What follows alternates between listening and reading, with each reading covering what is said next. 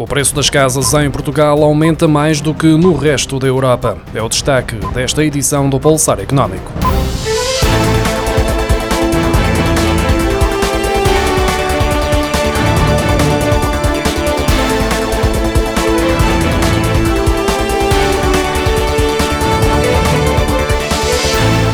Preço das casas em Portugal aumentou 13,2% no segundo trimestre deste ano, face ao mesmo período do ano passado. Um agravamento de 3,3 pontos percentuais face ao registado no conjunto da União Europeia.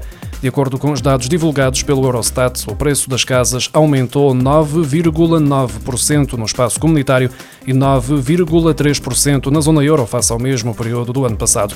Já numa comparação com o trimestre anterior, os preços das habitações subiram 2,3% na zona euro e na União Europeia. Em Portugal, os preços subiram 3,1% face aos três primeiros meses do ano. Ainda que Portugal esteja a registrar um agravamento mais significativo dos preços das casas em comparação com a média europeia, os maiores aumentos foram verificados na Estónia, com 27,4%, na Chequia, com 23,1% e na Hungria, com 22,8%. Construir uma casa nova está mais caro do que há um ano. De acordo com os dados do Instituto Nacional de Estatística, os custos da construção registaram um aumento de 12,6% em agosto, face ao mesmo mês de 2021, um valor 0,7 pontos percentuais abaixo do observado em julho. Este recuo, na comparação com o mês anterior, é explicado por uma ligeira desaceleração dos preços dos materiais e do custo da mão de obra. Em agosto, o aço, os produtos cerâmicos, o gasóleo, as madeiras e derivados aumentaram 16,5%. 0,6% comparativamente ao mesmo período de 2021, mas baixaram 0,9 pontos percentuais face ao mês anterior. O custo da mão de obra teve uma subida de 6,9% face a agosto de 2021, depois dos 7,3% que tinham sido registados em julho.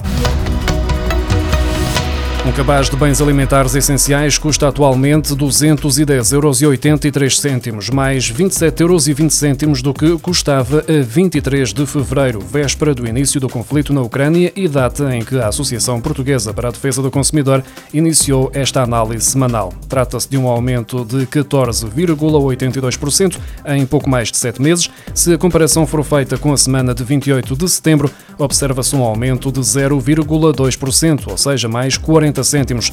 Os aumentos têm-se feito sentir em todas as categorias alimentares, com maior incidência na carne e no peixe. De acordo com a DECO, entre 23 de fevereiro e 5 de outubro, o peixe já registrou um aumento de 18,99%, mais 11,45 euros, fazendo as contas a apenas um quilo de salmão, de pescada, de carapau, de peixe espada preto, de robalo, de dourada, de perca e de bacalhau, o consumidor pode ter de gastar em média 71,76 euros cêntimos. A carne, por sua vez, aumentou 17,6%, mais 5,67 euros para comprar um quilo de lombo de porco, de frango, de febras de porco, de costeletas do lombo de porco, de bifes de peru, de carne de novilho para cozer e de perna de peru. O gasto pode agora ser, em média, de 37,92 euros. A DECO monitoriza todas as quartas-feiras, desde 23 de fevereiro, os preços de um cabaz de 63 produtos alimentares essenciais, que inclui carne, peixe, legumes, fruta, cereais, leite e derivados. O número de insolvências caiu 12,6% nos primeiros sete meses do ano, face ao mesmo período de 2021, com menos 436 empresas insolventes e um total acumulado de 3.014 insolvências. Desde o início de 2022, setembro foi o mês com maior número de insolvências, num total de 496, o que, ainda assim, representa uma redução de 19,2% face ao mesmo mês de 2021, segundo os dados divulgados pela Iberinfarm. Sem surpresas face à dimensão do tecido empresarial, Lisboa com 806 e Porto com 693 continuam a ser os distritos com o número de insolvências mais elevado.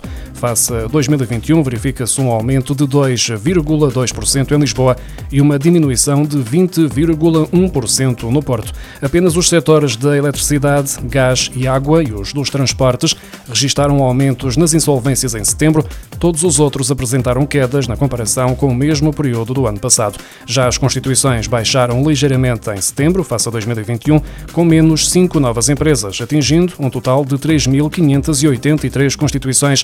No acumulado do ano já foram constituídas 36.073 novas empresas, valor 16,7% superior a 2021 e 28% superior a 2020. Até ao final de setembro, os setores dos transportes, telecomunicações e hotelaria e restauração foram os que registaram os maiores crescimentos no número de empresas criadas. Por outro lado, o comércio a retalho, a agricultura, caça e pesca e a indústria transformadora foram os únicos que apresentaram uma variação negativa no número de novas empresas.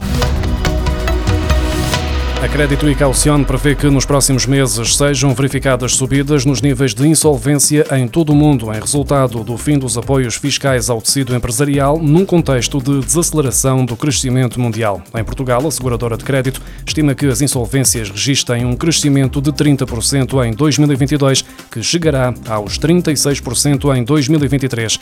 As perspectivas debilitaram-se ainda mais nos últimos meses, principalmente pelo impacto inflacionista dos elevados preços da energia energia e dos constrangimentos na cadeia de fornecimento, reduzindo o poder de compra dos consumidores